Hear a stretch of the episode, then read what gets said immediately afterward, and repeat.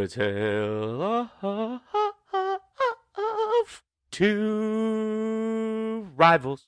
Welcome back, which with one nerd, one champ, and a special plus one who fiercely banter to bring you the best possible fantasy football podcast out there. Who am I joined by? You're joined by FF underscore Spaceman Dave Wright, uh, writer for DLF Football, and Todd. It's been two weeks. It's it feels like it's too long. We just talked off off air for like a half an hour. It feels good to catch up. It's good. Be, I'm with my homies. What can I ask for? Uh, I am thrilled to be back on the mic talking some football. Do we have a special plus one tonight? You have your perpetual plus one, Sean Kennedy, in the mix, and yeah, just echoing Dave, it has felt like a lifetime. This has been a this has been a long two weeks. I, I gotta say that you're always gonna be special. That's what it's always gonna come off as a special plus one, Sean. It's Ooh, never gonna change. Wow. All So- right. I think, gentlemen, I think it's time. I think it's time to hand the reins over. I think Sean, drive the car, baby. All right, yeah. So we're gonna uh, we have a little formatting change that we're gonna bring with you, and we'll get into the specific specifics of that as we get down to it. But just first, Todd, what do you got going on? What's uh what's new in your life? Uh, first, I just want to comment how lame I was. Told you to drive a car. I could have passed the torch. Said anything cooler than drive a car. That was freaking lame. But hey, Your on. segue game, Todd, is why Sean's taking over. The non the non sequiturs are weak. Todd. That was kind of a kick in the nuts. And I really did not appreciate it. Gentlemen, not this past week, but the week before, I had my first perfect week and I went 12 for 12 in my matchups. And I was very excited about that. And to celebrate, I joined my 13th league. And I was super excited. Uh, Eric, he's a Devy writer for uh, Dynasty Nerds, reached out to me with a new Devy concept. Essentially, what it is is you draft college players for two years. We have no pro season until the third season. It's IDP, 11 starters on both sides, and you only play the players that you drafted through your Devy drafts. Uh, lots of great guys, lots of great minds. I've had a ton of picks sniped in a very random kind of a draft. Cool original concept, and another reason for me to beat down Joey the Tooth another week. Well, first, it's a roller coaster of emotions here. Todd's cheating on me more and more with Joey the Tooth. Uh, and pretty soon he's being more leagues with Joey than he is with me. And I thought we were, you know, I thought that was our thing, Todd. That was our thing. I think I'm just trying to upgrade my game. You know, he's got some hardware. You know, I think he's he's a real test for me. I thought the material stuff didn't matter to you, Todd. I thought it was we had a connection. I guess not. yeah, He's chasing the bling. He just said it. He needs somebody flashy. Why is he going to drive a Hyundai when he can jump on a Lamborghini? Does Joey cook shepherd's pie? you don't cook me shepherd's pie. You cooked it once out of five promises. Yeah. Well, like I said, it's been a roller coaster of emotions. I defeated Sean in week eight in our rivalry matchup. Uh, it felt really good, and it very depl- both our labs were extremely depleted, so it wasn't a true testament to our our uh, squads, but it still felt good to get that one out of the way. And I was a Christian Kirk, starting Christian Kirk over Corey Davis, away from defeating Todd in week nine, and it hurt. It hurt. Chase Edmonds let me down. Uh, I let myself down, and now I'm just uh, stuck to listening to Todd's repetitive banter and braggadocious routine until uh, until the playoffs come around. So Hold up. First off, I didn't even say a single word to you after I beat you. I didn't brag. I didn't say anything, which is very unlike me. Then you decided to bring attention to it by tweeting it. And then, like, what am I supposed to do? Like, not make fun of you? Not say that the guy that you did not start was the guy that you were essentially a truther for? Or do you really believe in Christian Kirk, Dave? Corey Davis is also a truther for me. So it's like a, a tale of Yeah. trutherisms. He does have a point, Dave. It sounds like you're asking for this. The other the other thing too is Dave is like, how exactly did Corey uh, Corey Davis play over those last two weeks? And Christian Kirk was a freaking animal the two weeks before you didn't play him.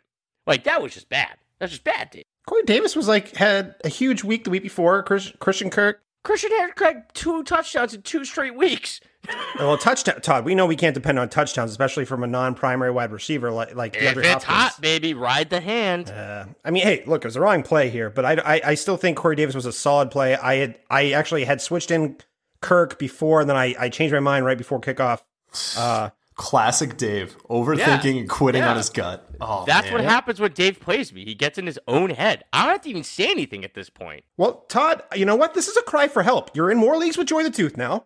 I need to do something to try to rekindle that magic. Okay, I need this. I need you to beat me up. Come on, let me have it, Todd. Dave, on. Wow. Dave, So Dave is just a total, total masochist. We're finding out here. Good God. Dave, Dave, what I really need you to do is have some self-respect and win some hardware. Then you'll get my respect. That's Oh, it. Thank man. you, Todd. I needed that. Oh yes, that was better than the gin I just drank. Amazing. Amazing. What's up with you, Sean? Uh, but I'm I'm good, just chilling. I did come across something interesting that I know a Tale of Two Rivals fans will also find interesting who have been following our bets because Todd and I's bet is unfortunately shelved by OBJ's season-ending injury. But our other podcast bet is really heating up because did you guys know that since 2003 the Bengals are on track to have 2,000 yard receivers for the first time? I know, Dave. I'm Yeah. excited too. Yeah. My goodness. Did you think that our bet over this would be heating up this much that we would have potentially the deciding factors be over a thousand yards? I'm just happy that Cincinnati finally had a chance to cool down, reevaluate things heading into the bye week, and give AJ Green the crown he deserves. And I'm I'm ready for the second half of the season with AJ Green. Is he one of those two receivers? No, but I think he Oh. might be leading the team in air yards. No. Interesting. Well- and how will that translate into his top 12 Yeah. performance for 2020? Look, I thought the scoring for the bet was air yards only leagues. Okay, I, we didn't oh. talk about the scoring Of systems. We, They don't matter. Did you not watch my my Halloween special about air yards and how they don't matter? Come I on, wish man. you had brought that up before the bet, Todd. Ugh. oh God. All right. Our question of the day to heat things up Hey, here. before we before we do the question of the day, can I give a quick shout out? Not if it's to Joey the Tooth, because Dave will probably die. no. I want to give a shout out to um, the amazing performance as Ghostface in my Twitter Halloween special video by JPow. JPow killed it as Ghostface. Well done, JPow. wow. J- just J Pow racking up shout outs on this podcast like crazy. I also would like to appreciate him trading Devin White to me in our Yes. IDP league. I was about to say, yeah, no wonder he gets a shout out after some collusion goes on. But anyway, Ooh. Dave dropping a big C word. You shut your dirty mouth. There was no collusion. All No. I just, I only, I don't actually think so, but I had to say it because I know Todd was getting testy in the group chat. So yeah, like totally legit trade. All right. So the question of the day What is one pul- pop culture force, just an absolute phenomenon that you could not buy into and why? So we're talking about things like Survivor, things like Farmville on Facebook. We're talking Harry Potter, Game of Thrones, American Idol, Pokemon. What is your one pop culture thing that you kick to the curb and why? Todd, All right, one Farmville was the lamest thing ever. Never got into it, but I'm not talking. pretty about it. bad. Pokemon, by far, okay, is the thing I never got into. Now, there is some hate behind Pokemon because I really feel like Magic and Pokemon helped kill the baseball card industry. And it kills my my childhood a little bit there. The whole Pokemon thing just seems cheesy. I never got into D&D or Magic either, but they seem so so much cooler and more badass with a similar game concept. So when I think about grown men in their 30s chasing cartoon characters around on their phones is some serious Peter Pan J-Pow. All of it's garbage. You weren't even into like Pokemon Red and Blue? No, I'm not Wow. into anything Pokemon. Damn. The whole thing is weird. It's like it's literally like Hello Kitty with fighting. It's like I don't get it. It's like this weird like I go play Magic, go play D and D. At least be like cool in being a nerd. I don't Well, know. Points to you for being anti-animal abuse. Thank you. Wasn't what I was going for, but I am anti-animal abuse. Hey, take take the wins where you can get them, right? I was a little off guard, but hey, I'm cool with it. Well, I mean that's all it is at its core. You're literally snatching animals out of the forest and forcing them to fight each other. I mean, we have a good friend that just like likes to chase like you know fictional characters around like in the middle of the day, like in Abu Dhabi, in Abu Dhabi, like like giant white man walking around Abu Dhabi catching Pokemon characters, like like that is some that is some serious call the police kind of stuff.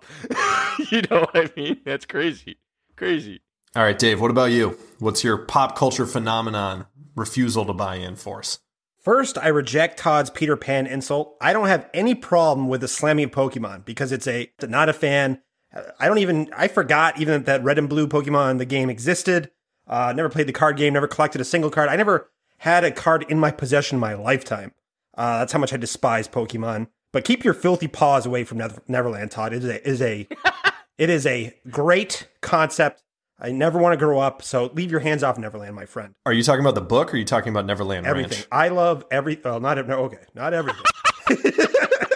I was not expecting for the Michael Jackson, but I resisted Harry Potter for the longest time as a Lord of the Rings super fan. I thought it, I was a pretty big snob and thought it was beneath Lord of the Rings. And then when Quinn was living in Ireland, we first started dating. We were like struggling long distance. We were struggling to come up with uh, things to do, like stay in touch and whatever. So we made a deal that I would read Harry Potter, she would read Lord of the Rings, and now we have three pets named uh, Harry Potter characters. So, and here's a question: Does it seem like someone who doesn't like condiments would enjoy new things like Pokemon, reality TV, American Idol, and stuff like that? I don't No. think so. I feel like I, not. I, I think it's perfectly fine because you are an absolute psychopath. So uh, psychopaths will just kind of do things that are unexpected. Yeah, the kind of thing that only makes sense in hindsight when you're like, yeah, he he did have a Yeah, freezer makes full of heads in his What- basement. Exactly. So mine, my pop culture phenomenon that I could just I could not buy into, and at this point it's been around for a long time, is any kind of house based group reality TV show. So whether it's Road Rules, it's The Challenge, it's Big Brother, it's Jersey Shore, it's Real Housewives of Pick Your City in America, just anything where people are perpetually shirtless, pilled out of their gourds, half drunk and all stupid and constantly bickering and hooking up. I'm not interested. Most of these shows started coming out when I was in like middle school. And people I knew watched them obsessively. Like couldn't pry them away. I was in college when Jersey They Shore came out, came out. way before you were in middle school. Way before. I don't think so. Listen, youngster. Okay. Okay. They, were way before you. We'll get into that. Well, yeah, too. we'll do the math afterwards, but I don't get the appeal. Like going to middle school sucks. It's like the worst time of everybody's life. High school, I hate it. It wasn't much better. Why would I want to watch more of that when I get home? The only exception I will give is I don't know if you guys remember Drawn Together on Comedy Central. Oh, that show was so good. It was so good. It was so sick and utterly depraved. but That it was satire. I know, and it was fantastic. If this is a shot at Room Raiders and Pimp My Ride, I cannot co-sign. Oh, Pimp My Ride was good. It's definitely ah, Pit My mm. Ride was good. Dude, they put fish tanks in your back seat with a PlayStation. definitely not a pimp my ride. I don't know about Come Room on. Raiders. Come on, Pip Your Ride was good stuff. And he had No, pimp my ride was man. great. And 20 minutes in, we have not talked any football. I mean, that's what happens when you eat a good. Co- I mean, a good condiment. a good question of the day, man. All right, let's talk some football. All right, yeah. So moving on into our new format, we are shifting from a three-person take to a court of two rivals, where Dave and Todd will pre- present their arguments for their specific takes. I will cross-examine them, shooting holes where I can, antagonizing where I can, because let's just face it, I have consistently the least accurate takes out of all three of us. I'm far more the most eloquent, and I'm the most antagonistic. So, that being said, that'll be our new format. And for tonight's topic, we're going to be talking trade deadline because week 10, most leagues will have this as their deadline. And if you're using the sleeper platform, I learned you have until the last game of the week, which was interesting. I thought it was until the player played. But what we're trying to learn tonight is how Dave and Todd are targeting specific players, who they think can vault them into a championship, who they think is a great building block for next year, but also what their strategy is overall with their back up against it heading into the deadline, and how they formulate trades, and ultimately how they fleece some rubes and get what they need. Dave, who is your first player to target? So this is a disclaimer. If you need me to say you should be trying to trade for DJ Moore, then I don't know what to tell you. Uh, I I feel like a broken record. Um, I actually John Bauer on on his podcast, uh, FF Confidential, slid one other shot uh, with a DJ Moore blow as and it hurt. But yeah, you should be trying to still acquire DJ Moore. I just want to make sure you understand that everyone understands, our listeners understand. You're talking about DJ Moore, the barely second best receiver on the Carolina Panthers, right? Nine points ahead second of the wide receiver three, DJ Yeah, Moore. far from. Uh, Curtis Samuel might take him over soon. Yeah. Samuel's Moore's only nine well. points ahead. Oh, yeah, yeah, yeah. It's so I'm going to ignore that and push forward. And anyway, I struggled to narrow down who my trade targets are because I have a long list.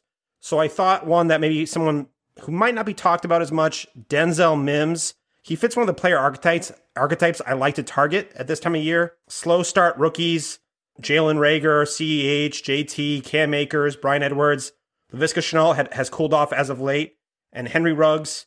Those players, um, they're not the hot button. They're not they're not taking off like a CeeDee Lamb, Justin Jefferson, or Jerry Jeudy ha- uh, last week who took off, and Tee Higgins. They have been taking fantasy football by storm. Naturally, these rookies propelled themselves to the topic of conversation, and the people who have not been as as prominent or have been injured or what have you, they they some of their shot their luster has worn off. And Mims is a prime example of this. He didn't play until week seven.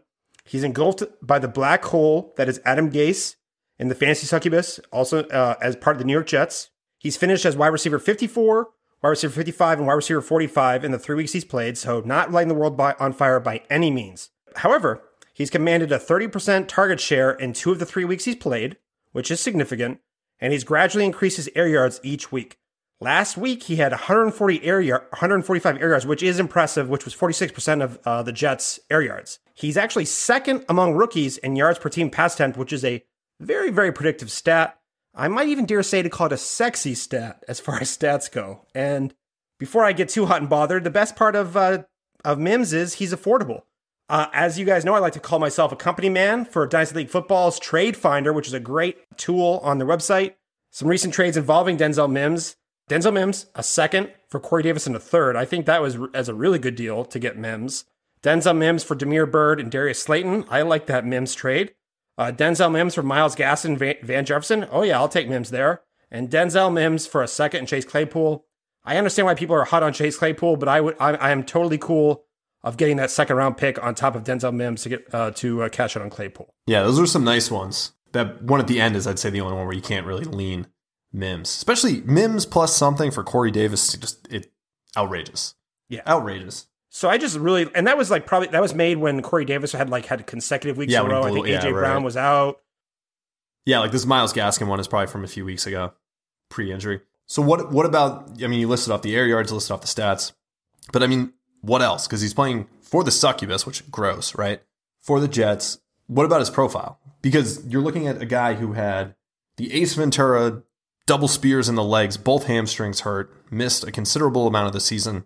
Why is he going to overcome that? Because Gase is going to be gone after this year. Mims has flashed on a bad team and limited opportunity, and that's that's how I have to look at it. And it, and look, I trust me, I don't like investing in Jets players at, at all, but Mims is the exception for me because I feel like there is light at the end of the tunnel. They could be they could land Trevor Lawrence, even though he's there's speculation that he doesn't want to go to the Jets and blah blah blah. But there's light at the end of the tunnel for the New York Jets, at least for at least for a little bit. If they don't take uh, Trevor Lawrence, he's going to be with Justin Fields. So that's Yeah. still Yeah. So what? Whether they end up with. Trevor Lawrence or he goes full Eli, Mims will have a new quarterback. This is a team that surely will get rid of the succubus because even though it's 2020, reason must prevail. Any concern that they're also going to stack up and bring in other receivers because they can get out from under Crowder for a one million dead cap hit. Perriman will be gone, or could be gone. They might bring him back, but any concern that they'll also hit receiver pretty hard in the draft. I mean, anytime you add a, a talent to an offense, that helps the receiver. I mean, look at people uh, wrote off Christian Kirk. I just think the more talent on offense, more offensive opportunities. So I, uh, the idea of them adding another top weapon only helps Mims. Whereas, uh, and I don't think Crowder's going anywhere because th- he's having a good season. I don't know why they'd move on from him. And Makes a lot of money. Now you've you've brought us in these trades here, and I'm sure there are ones that you found on DLF that had packages involved, you know, just a little bit more complicated to represent here. But everybody knows the Jets are terrible. The whole wide world might not know the term fantasy succubus, but the whole wide world knows that Adam Gase and his bowling ball eyeballs is terrible, and that he is dead in New York, and he's probably only still have a job just to secure Trevor Lawrence in the first pick. Do you think there's this rush where people are going to be looking to get Mims here at the deadline because they know there are better wins ahead? I don't think so. The pulse that I have on the community is that Mims is not. I mean, there are some rumblings that oh, Mims is healthy, and some peripherals, like some people like on the boundaries talk about Mims, but he's not a name right now. You know, people are still talking about Tee Higgins, uh, C. Lamb. They're talking about the big Justin Jefferson. They're talking about those players where Mims is a secondary. So I still think we have a window here, the second half of the season will determine uh, how really Mims is going to shape up going into this offseason. So I, I just I like targeting Mims right now for his cost. I, that's I think that's that's what I'm trying to say. You na- you named off a lot of guys leading into this. Is Mims the best bang for your buck? Uh no, I mean I still I mean Reagor is I still like Reagor. I really like Reagor. I think I'm with that too, actually, right now. Um, I agree. and I mean Bryan Edwards. I still feel like the peop the, the Bryan Edwards loyalists haven't faded.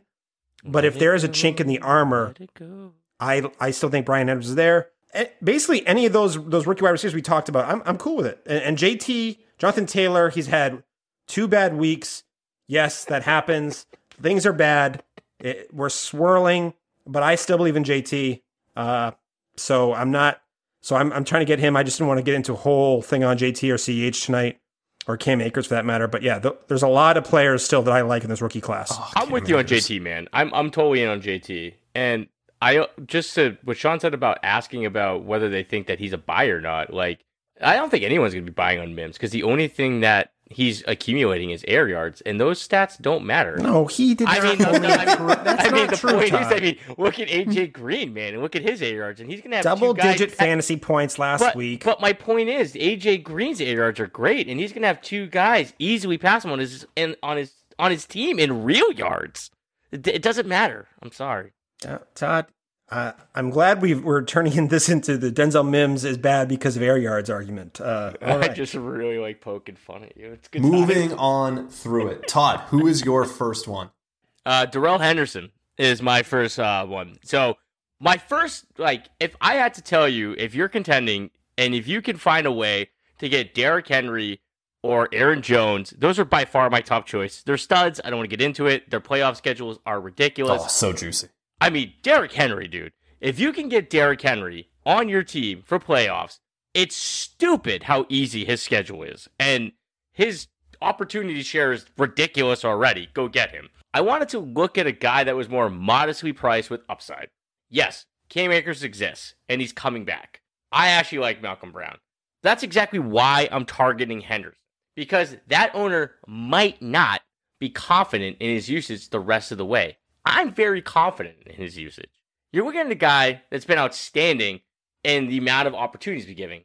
He's got a 90.2 PFF grade, and he's still underrated. His usage isn't huge, his target share isn't huge, but he's still a top 20 back. But the reason why I really want Henderson is his playoff schedule. Week 14, plays the Pats, gives up the eighth most fantasy points to running backs per game, and that's at 23.4 points, uh, fantasy points. Week 15, plays the Jets, 11th most fantasy points given up to running backs. Week 16, the Seahawks, 16th most, which I'm not saying is great, but it's not like he's playing anybody tough, and those first two weeks are pretty solid. Now, you're looking at a guy that I could say, if he fulfills the potential, that's a that's a league winner, and he's not going to cost you a ton. That's the reason why Henderson is a great pickup. He's not going to cost you a lot for a playoff run, and he actually has value beyond the playoff run and in the next year. He is a great guy to target and see what happens. I really do think the Rams are going to be a share. And you can't just bank on a guy that's going to be a bell cow because it's not the way the NFL works anymore, anyways. He's also a phenomenal secondary piece if you're making a bigger package out of him. So, you want to go Henderson straight up?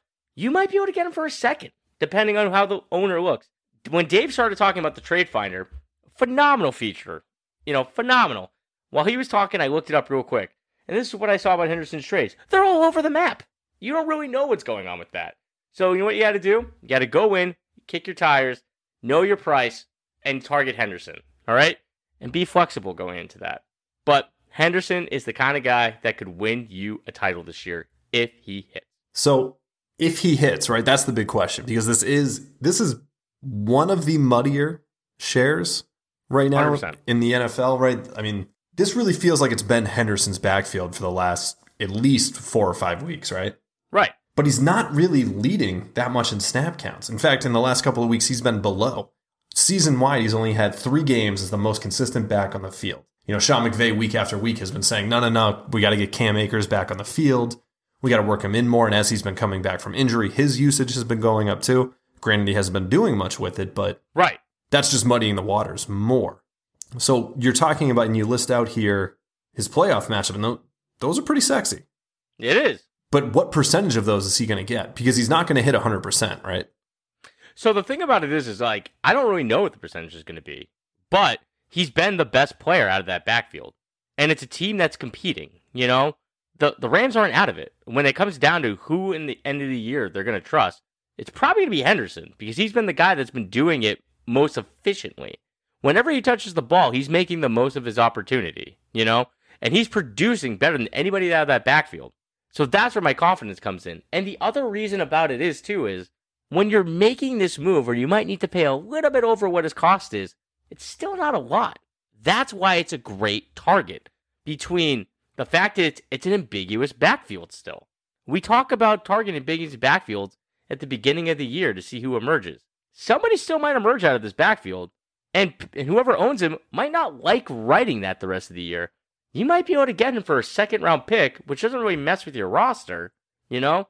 So then you got that, and then what did you what you lose out? You were going for it, man. And this is a pick that's not going to cost you a ton of capital to take a chance at a title. And if it hits, you look like a freaking genius. And if it doesn't, you didn't spend a lot to lose. Couple things, Todd. First, I really enjoyed that ambiguous backfield episode. I thought that was a really fun episode. It was. Uh, and two, I really like this target for you overall because you're right. Akers is is keeping Henderson's value real. He's acquirable, which is nice about absolutely, especially for how much opportunity he's getting. And he's coming out of the bye week, so the bye week's under the table. So if you acquire him, you don't have to worry about that. There, there's a lot of things trending in the right direction for Henderson. So I, I like this target here. It's nice to be. How does it feel to have a co-host support your take, Todd, instead of criticize you? I, f- I feel I don't feel right about it. I was like ready to have some fight, but I honestly think like it's so. The one thing about my take is is that like it's not hard to get behind because I'm not asking you to spend a lot of for him. You know what I mean? You're just looking at an opportunity where if he does get the ball, he's going up against some pretty light competition when it matters. You know, so any concern about the injury? He left last week. They were on by. He left the week before with a no. thigh injury. No, because there hasn't been a lot of anything coming out of camp with that. All right. So you had said at the beginning of this, and you're just saying it's not going to cost you a lot, and that you think he'll be involved next year. Yep. And contractually, Malcolm Brown is out the door. Yep. He's a restricted free agent this year. He'll be gone next year unless they choose to bring him back.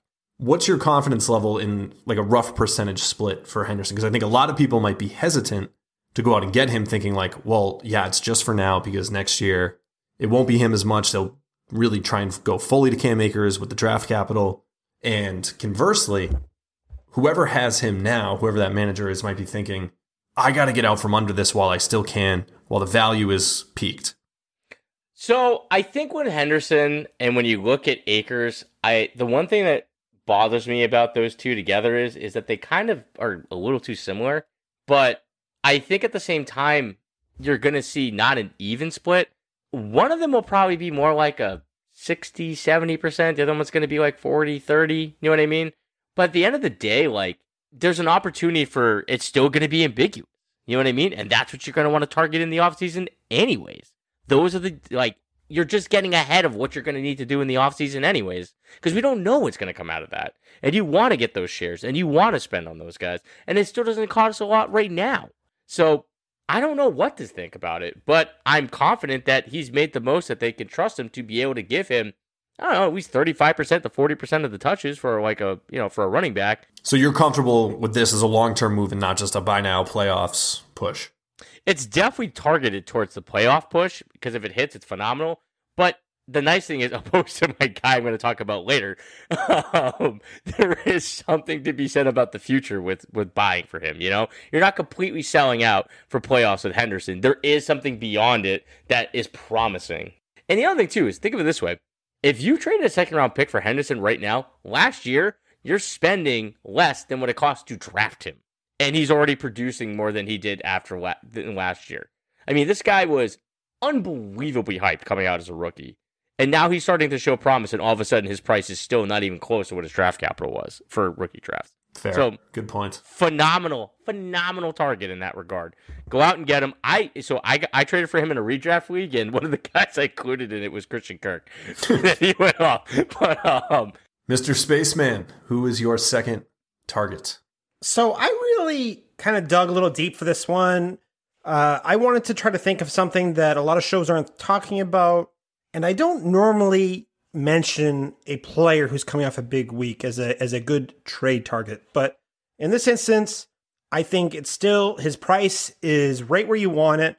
JD McKissic he had a he had a big week last week. I think it was the RB three overall if I if my if I remember correctly, and not my style usually to target a, a guy coming off that kind of week. But I think he's easily acquirable for a third round pick. I think if you send out any third round pick, you might you have a chance at landing McKissic or a third rounder and a plus a throw in should get you McKissic. And I don't think that's that's fleecing by any means.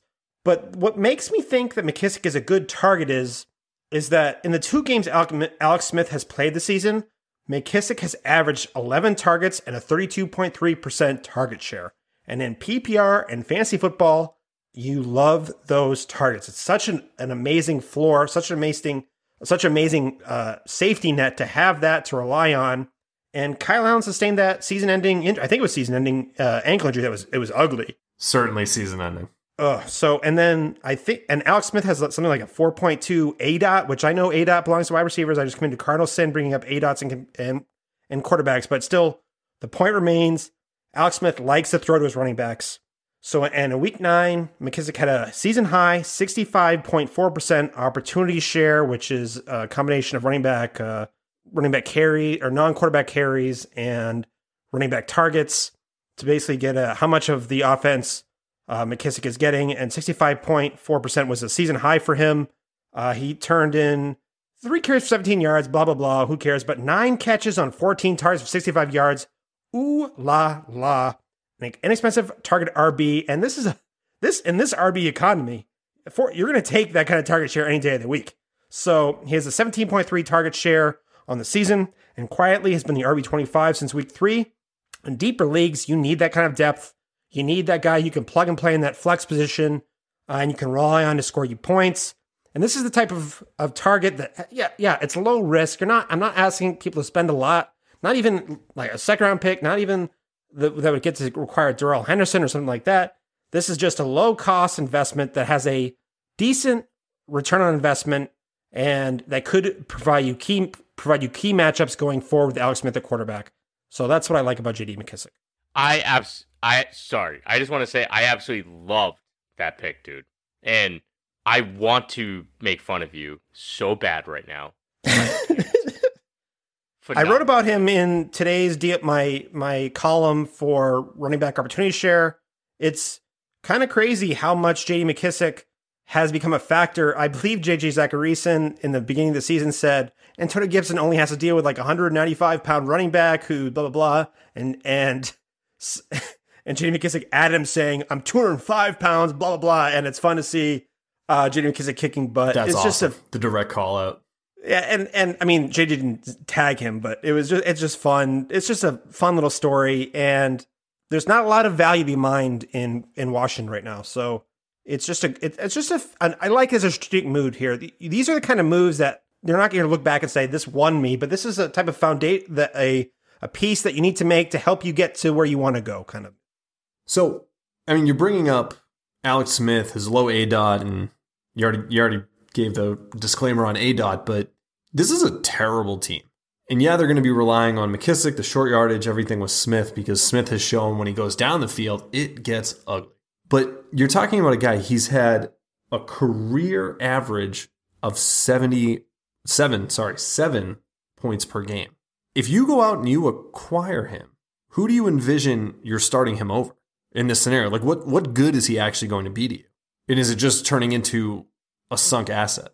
It's a it's the same. I mean, I yeah, this could flop, but at, at a third round pick, I'm not to cry home if if this doesn't hit. This is the the thing that I'm I'm doing is is that he's a flex slash low low end RB two that gives me a nice floor. I know I'm to get some points out of him because yeah, Washington. You're not looking for for fantasy points out of Washington, but their negative game script. They're to be in a lot of passing situations. They're to be coming from behind. They need to throw the ball, and that's when third like when third down running backs get the get the opportunity. I believe something I saw. Uh, I forget. No, Rich Hribar posted something like uh, Antonio Gibson only has only has one touch on third down this year, and besides that, J.D. McKissic is dominating. He is a third down specialist, and I, I think he has something like he's averaging. I think over five. I'm looking now. He's averaging. He's almost averaging six targets per game, and Getting that from running back is impressive, and that kind of floor is you need. I mean, Todd, you had to start Frank Gore in our matchup last week. I had to start Tyler Ervin. It's not pretty at running back this season. There's a yeah, I'm rolling out Cordarrelle Patterson in another league. It's not fun, guys. And You shut your mouth about the immortal, okay? So, Dave, that being said, and I mean, I think it's worth the disclaimer too on McKissic that he's got Pittsburgh and he's got San Francisco right in the middle of the fantasy playoffs. Is that mm, moving Tough- your needle at all? Tough, tough matchups. Tough you're gonna they're, gonna- they're gonna have to throw the ball. That's how I'm gonna look at it. All I'm not- right, all right. So, and he's not scoring touchdowns. So what's good about it is so sometimes people they have players have an inflated value because of touchdowns. McKissic isn't doing that. He's doing it through his receiving volume, which is more reliable, and he's gonna luck his way into some touchdowns, and he's gonna have some bigger weeks ahead of him. so let, let's play a little. Let's play a little either or. Down the stretch here, taking matchups out of consideration, just wrote quick as you can. Who would you take, J.D. McKissic or Le'Veon Bell? Oh, J.D. McKissic. J.D. McKissic or Oh, P.S. P.S. Hey guys, I think I was right about Le'Veon Bell. Suck it. yeah. I don't think. Don't tell me to suck it. I don't think we ever really even talked about it. Oh, Sean, you wanted to give up a uh, a second for Le'Veon Bell to start the season. So Oh, Oh, easy to guy. start this E- season? Easy guy. He got traded. He got The stakes have changed so much since then. Are you kidding me? Shut it. Stay in your lane. Boo, Dave. Gross. Anywho's, Leonard Fournette, J.D. McKissic. I still take Leonard Fournette. Leonard Fournette's getting the more valuable touches in Tampa Bay. They had a fit. They split the opportunity down the middle last week in that crap show of a Sunday Night Football matchup against the Saints. Yeah, that's But- not even close for me either. Yeah. Sexy Rexy or J.D. McKissic. I'll take J.D. McKissic, just because Damien Harris is hurt. It's ugly. It- well, He no, carved he's actually at practice. He was at practice today. Full Damien Harris was at practice today. I'm not sure about that. I just know he was at practice. But the thing is, Sony Michel's coming off of IR soon too. Watch out.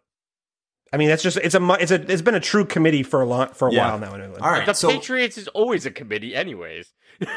true. So All right. So McKissic is more of an insurance policy, or you, he's somebody you imagine actively in a flex role. he's a he's a you know what I need some running back. That I need he's a depth piece that I he's a plug and play where I feel comfortable plugging him to play where I need some points. That's how I kind of view him. I so I just want to jump in on this one. I think what McKissic does is he's that kind of guy that if you're playing in those leagues where you play deeper rosters, he's a phenomenal target. We play a flex, a super flex, and three running backs in our league. And I play in leagues where we play three to four flexes on top of two running backs. That's a deep starter. And McKissic, yeah, his playoff schedule sucks, but he's got usage. And again, he's cheap. I, I, I like McKissic in a in a in a in a deeper flex situation.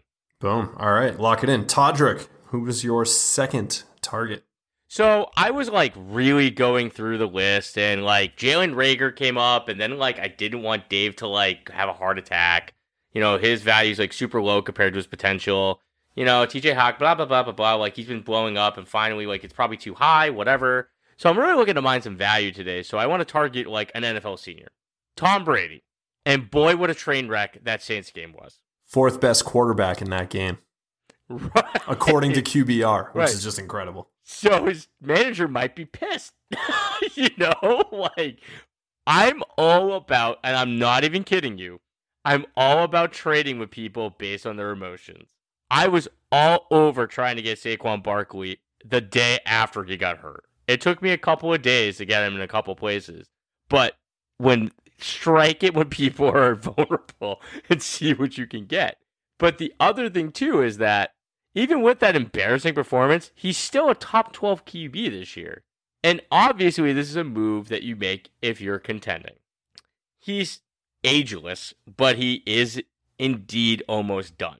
Now, the reason why Brady is the move in Superflex, if you can make the move as he's as your second QB, his playoff schedule, if you can make the move as he's as your second QB, his playoff schedule is so juicy.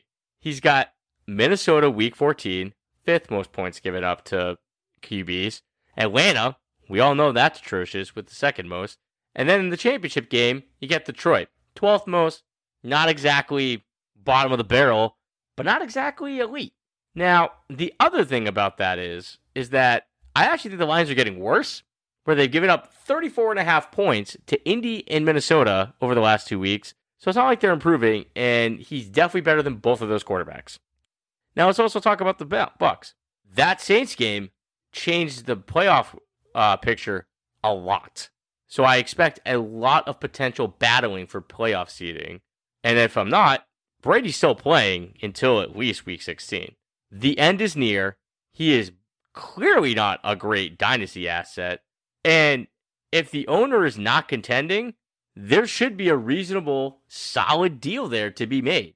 If that owner is contending, probably not the best trade partner, but I guess I'm in a league where I'm tied for first, and I offered Cam Newton a deal for him, and the guy wanted nothing to do with Cam Newton. I told him he was a very smart man and went on my way. But I thought it was a reasonable idea to throw it out to a guy in eighth place. And then I moved on. But I'm definitely going to be looking for him in other places.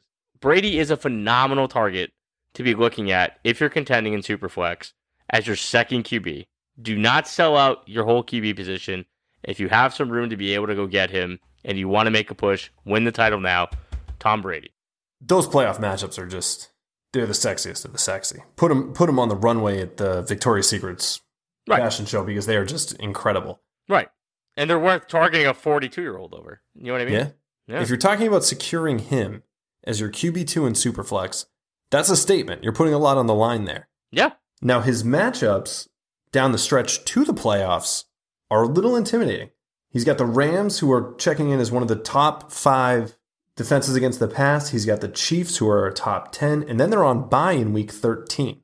Now, against top half defenses, top, you know, passing defenses, he has had less than 20 points in all of those games. Now, in games where they're playing bottom half defenses, a la the Lions, Minnesota, Atlanta, all those teams you outlined, he's going off. He's at 35 points, he's at over 40 points. He's going absolutely bananas. But any concern that investing in Brady and using him as your QB2 might hurt you in the short term heading into the playoffs and potentially knock you down seedings, cost you a bye week, anything like that. So that's a phenomenal question. And for me, it breaks down into math. You got to do the math. So, where you are in your standings, who are you playing coming up in those weeks? If you're playing a cupcake, you know what I mean? Like if you had J Pow on your schedule, you don't need a second quarterback. You're going to win. So, do the math out, you know, figure out who you're playing, figure out what your lead is and where you're going to be in playoffs. If you're banking on a buy, think about what that does for you. If it's something you're not comfortable with, don't make the move. If you're willing to roll the dice and play a week in, and then yeah, do it. But the other thing too is, if you're in a super flex league and you don't have a third QB, you didn't really do it well. And sometimes it happens. It happened to me this year when Dak went down and I was screwed. But I ended up trading for Cam Newton and sucked. But anyways, who's your third QB? What are their matchups looking like when he has bad matchups? Can you kind of feel that out? If you have one week where they both have bad matchups, take that hit, dude. You don't live in a perfect world, you know, especially in the fantasy football landscape it is today. Think about how you would set your lineups when you make that move. And then, is it a move that by the time you get the playoffs, you're sitting in a position where you're either where you were when you made the trade or just a couple steps back where you're primed to be able to push forward and prove why you thought ahead of the rest of your competition? That's how you win your fantasy league. So in a, in a vacuum, obviously, because we're taking roster construction, things like that out of the mix here, to generalize it, what would you give up in a vacuum for Brady? Oh God. Um, if I'm contending, I'll give it late first. Easy. You know, I'll, I'll give up my first. Juicy. If that's what get like just just off a straight up thing, like if I'm really believing I'm gonna win the last pick of the first round to get a title, if you're holding on to the 12th best rookie to not win, you're not playing the game right. That's what I'm telling you right now. Okay. So absolutely, if that's your missing piece, go and do that. But on top of that, you might be able to do a second, maybe a different QB, maybe like a young wide receiver with a second. It's not a lot. You're trading for a 42 year old quarterback, dude. It's it's not going to cost you a ton of capital, and it shouldn't mess with your roster. What is your strategy, especially here heading into the deadline? So we're talking tra- trade strategy now. That's Yes, what sir. you want to know. All right. Number one thing when you're at the trade deadline is you got to look at the playoff schedule. It doesn't matter where you are in the standings because if you're a contender, you target it. If you're a rebuilder, you sell it. If you're rebuilding and you have guys that have great playoff schedules, you're looking at those contenders and saying to them, hey, I got this. You're going to want this. And if you really want to go a step ahead, pick out the guy that they cannot stand that's doing well. Like, so if you told Dave, who I have week 15 or week 16, that might get Dave to think about a, a little bit more. So the playoff schedule is step one. Step two, you got to find the right trade partner. Who's going to mutually benefit or who's fresh meat? It's one of those two things. If it's a mutual beneficial thing, obviously you're going to have a, a good conversation. Fresh meat, you know, I love striking up with a manager who I haven't traded with before. There's no bias, there's no history. You know, you also it's also fun from a social standpoint. You get to know another league manager. It's all good stuff, you know. So then you can kind of like build that rapport and get to know where that person's head's at. A good question to ask is, who do you like on my team? Who do you like? Just ask them that question. Let them list it out. You get to know who like that person, that manager a lot. They don't want to answer it. Okay, it's gonna be a very painful trade negotiation with that guy in the future, anyway. All right, step three. You need to give value to get value. Who are you willing to part with with that value? Nobody wants your four pieces of trash for an RB2. Okay? Stop those kind of fucking trades because what's going to happen is you're going to push away people who don't want to trade with you anymore. All right. And if you trade spam, we've all done it. I do it way too much because I get bored and I do it. But then I actually follow up with decent offers later and people will trade with me. Do not offer trash. You got to give value to get value. All right. Step four identify your need and your targets and make a ranked or tiered list, then work your way down.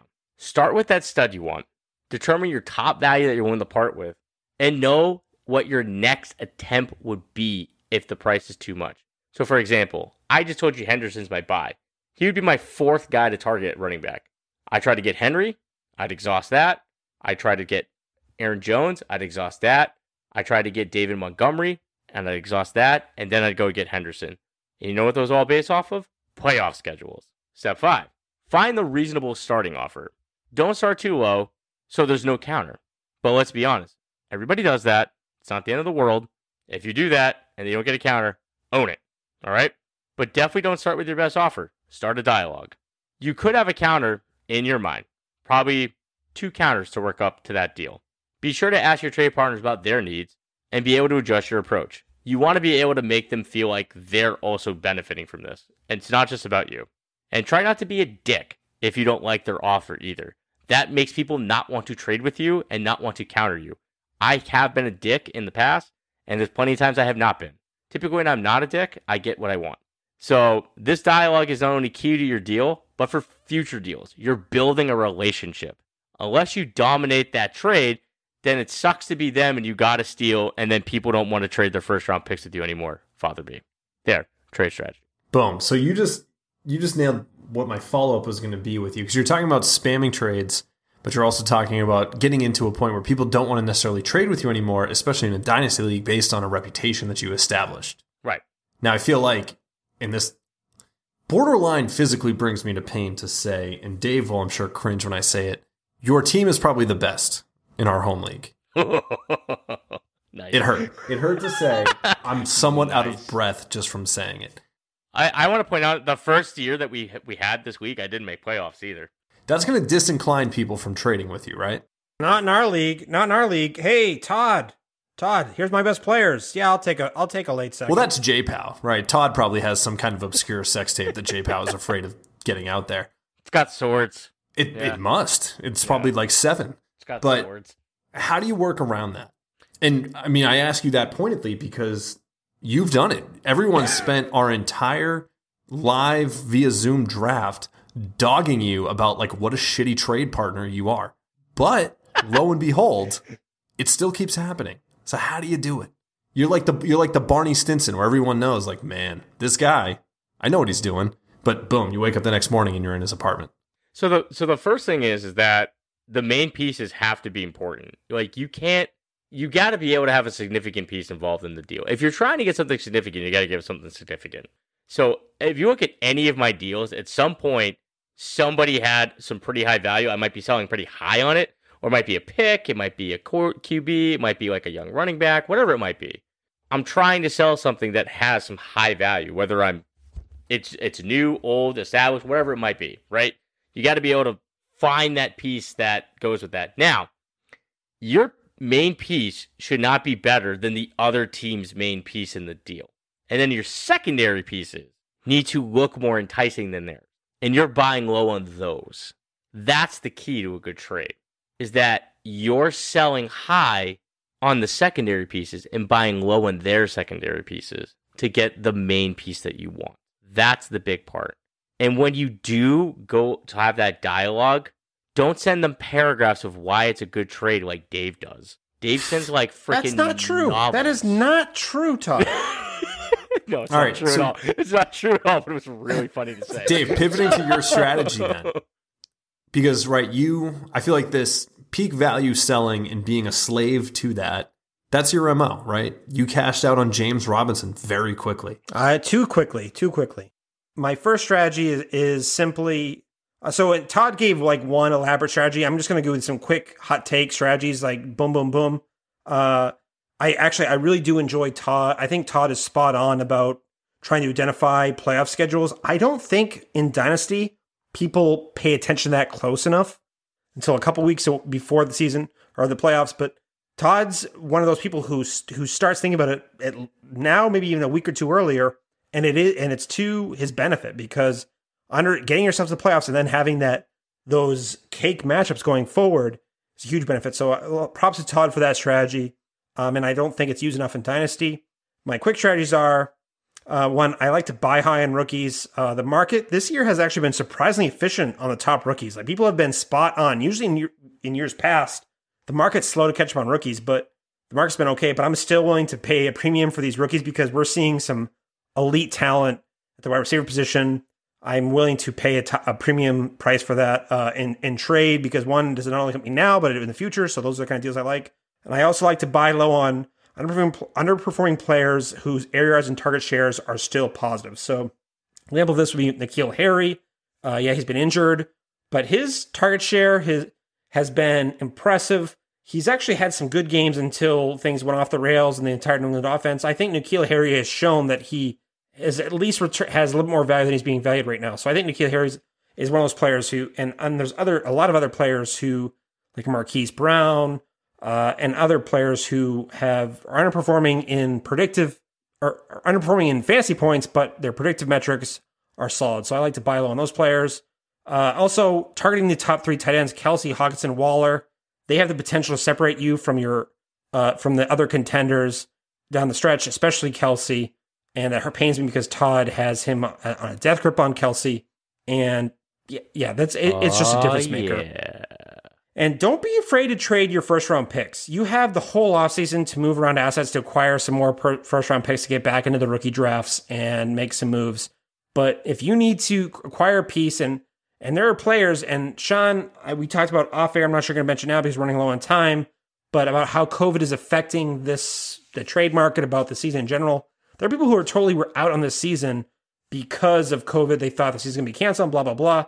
What it has done is that some of these these immediate pieces like now, like an Adam Thielen, a, a and these win now type players are are a little bit more easily acquirable than they have in the past, and be willing to trade high uh, premium assets like draft picks now, knowing that you can acquire them later in the offseason. And then finally, I almost made it. You know, the, we they teased it out earlier on when they talked about Cincinnati.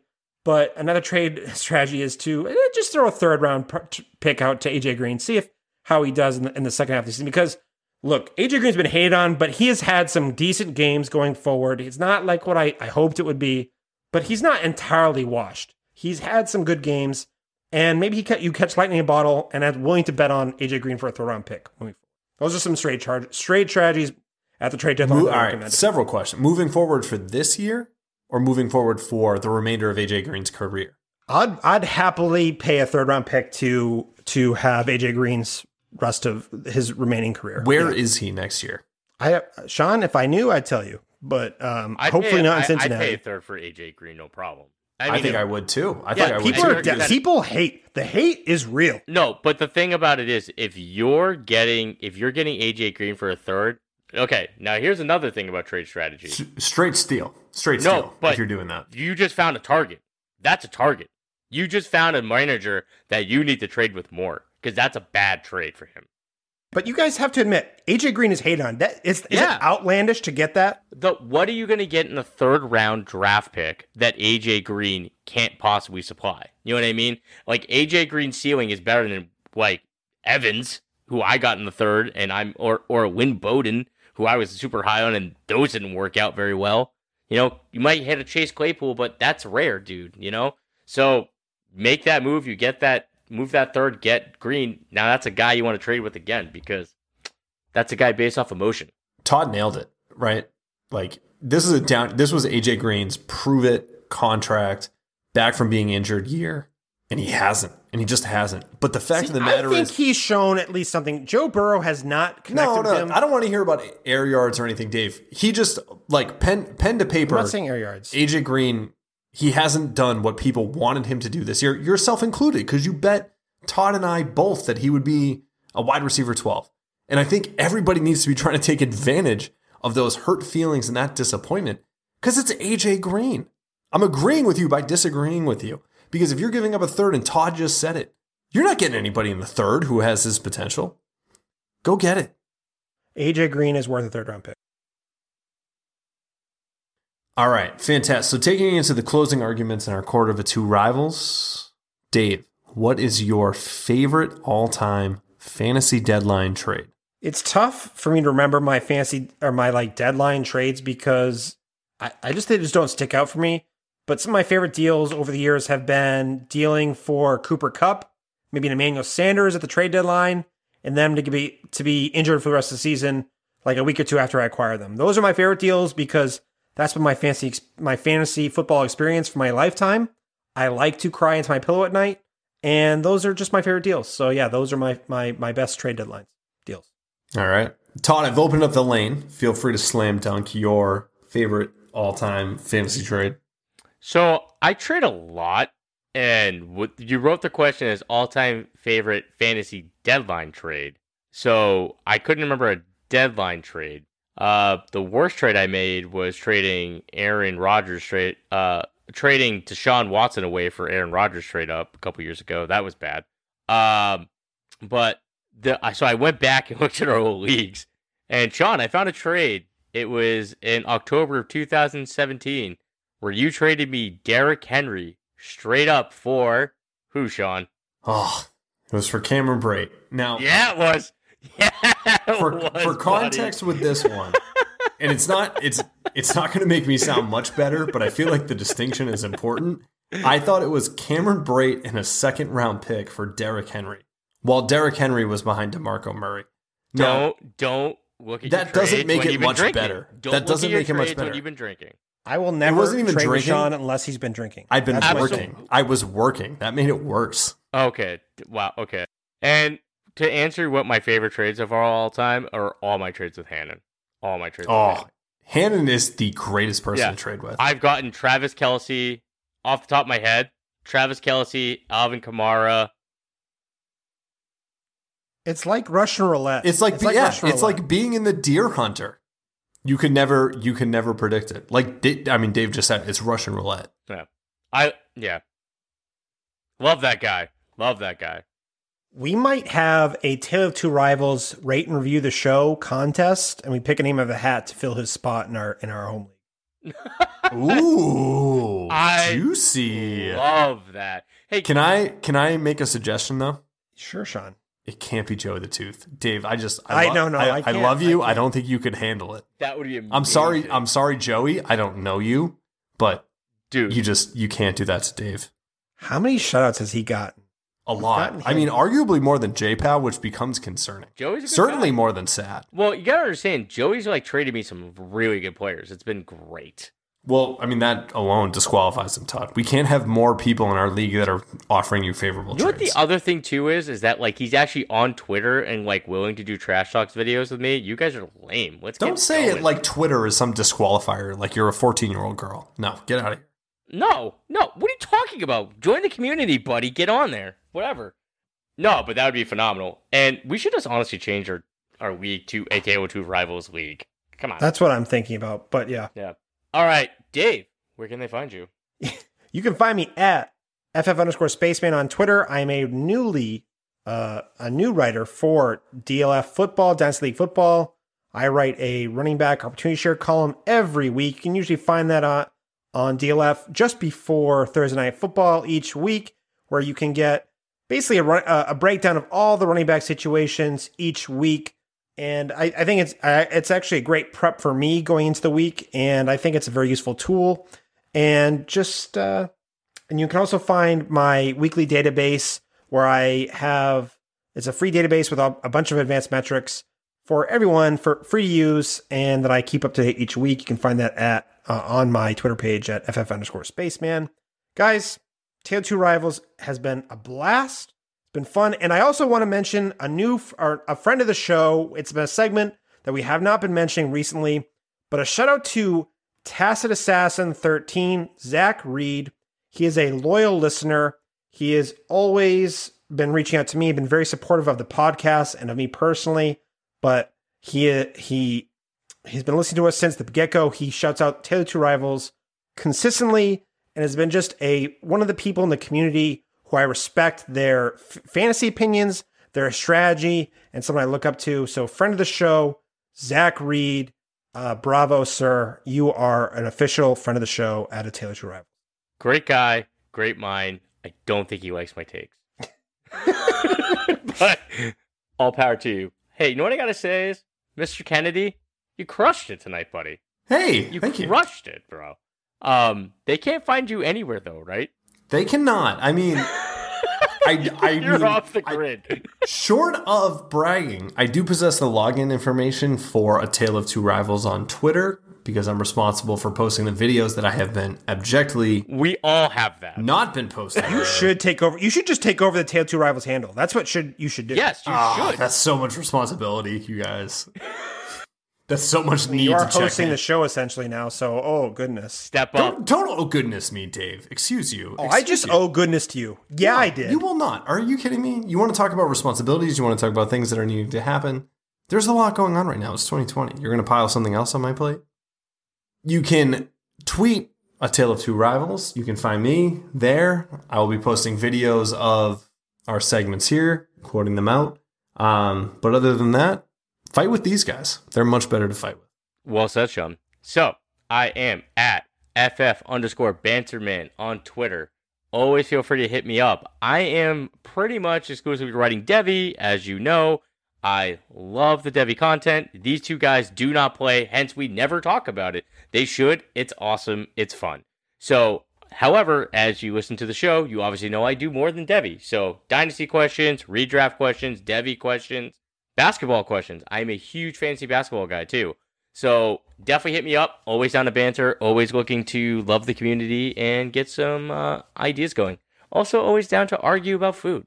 Um, Rest in peace, Tommy Heinsohn. By the way, basketball shout out. dude, Tommy. oh, that was rough, rough, phenomenal, phenomenal player.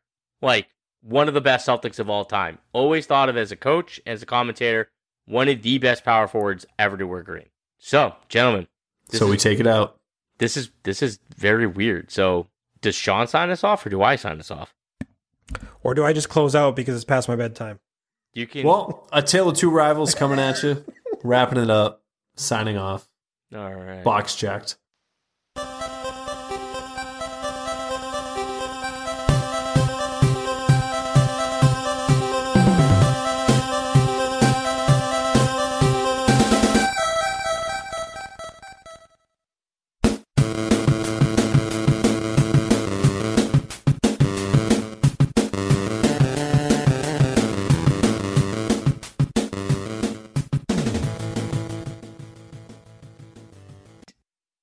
Past your bedtime, Dave. Dave, Dude, I stayed up so late writing that Were you- share article. we're last night. usually up later than this. What are you talking about past your bedtime? Yeah. Peter Pan, Guys. Count Chocula. Ugh. Okay. Ugh. These two Oktoberfests just went down so smooth. It was a good show. I actually had a gin and tonic tonight. I don't usually drink anymore. You had a in the week, gin and so- tonic? No way. Just oh, Todd, one? it was my big. You know that the jar I had on Dynasty Trades HQ. Yeah. I had that. gl- I had a gin and tonic that size. tonight, so that's like most people's. Like that's three drinks for most people. I feel like you're usually bragging about how many Quinn is bringing you, and it's you know there's three or No, four like in the mix. since it's been a while since then. I've really like since like halfway through COVID, I had to ease up on the old uh, the old gin. So ah, Um, I feel like most people are leaning into the gin as COVID increases. Dude, dude. Uh, Dave, I um, so I have a proposal for you. Ooh. Since I'm probably already going to turn it down because if anyone who's good at fantasy should know to turn down any of Todd's proposals. Well, what's up with our league then? Why don't any of them do it? yeah, actually, I've been rejected a lot this week. So Dave, by that logic, Todd's brother is the best player in our league. I kind of like it. I have I have Dave, Dave, texted if- Sean four times in a row, and he's not. No, no, responding. no, no. Don't even bring this up. Don't even Not bring you, this up. Sean. Not you. The other Sean. Oh, okay. I thought you were going to talk to me about Mike Davis, and I don't even want to hear it. You should have No, you should have asked me, man. I would have told you the truth. But listen to my proposal. You owe me thirty dollars worth of beer, right? So You just want 30 dollars worth of shepherd's pie? No. I was gonna Venmo you like money to go get me over thirty dollars worth of beer at Tilted Bar at Tilted Barn, and you just have to drive it to my house and hang out with me. That's it. Oh, that's that is more than How I else am I supposed to get the bet when it- beer? Come to come No. to you to get it? No, I oh, like No, it. I'm I like it. I'm It's making Dave I, I dirty. def- Todd, it You're literally it's- it's- buying it's- his time like he's a whore. Yeah, pretty It much. is, Todd. I will say that I was actually thinking about this recently, and we ha- it has been a while since we've hung out. I don't think I've even met your son. So No, you have not met out. my son, actually, and he's over two. So, but no, it's all good, dude. It's been. Well, I'm weird- sorry he doesn't come to Owens. Oh my god. no, but I um that bar, dude. I mean, that brewery is like the like one of the it breweries for me. So I want more than thirty bucks worth of beer. So I'll just send you the money, grab it. I think it's twenty minutes from your house, and then like whenever we can hang out, you can just bring it to my house. well, I still have not given up hope. You should That, give up uh. You Tyler should, Boyd loses sh- a leg, you should or give up hope. you should give up hope. We are we are two weeks away from that clause being done. It was week twelve. Week twelve. Ugh. yeah, All right, gentlemen. all right. Good night. Peace.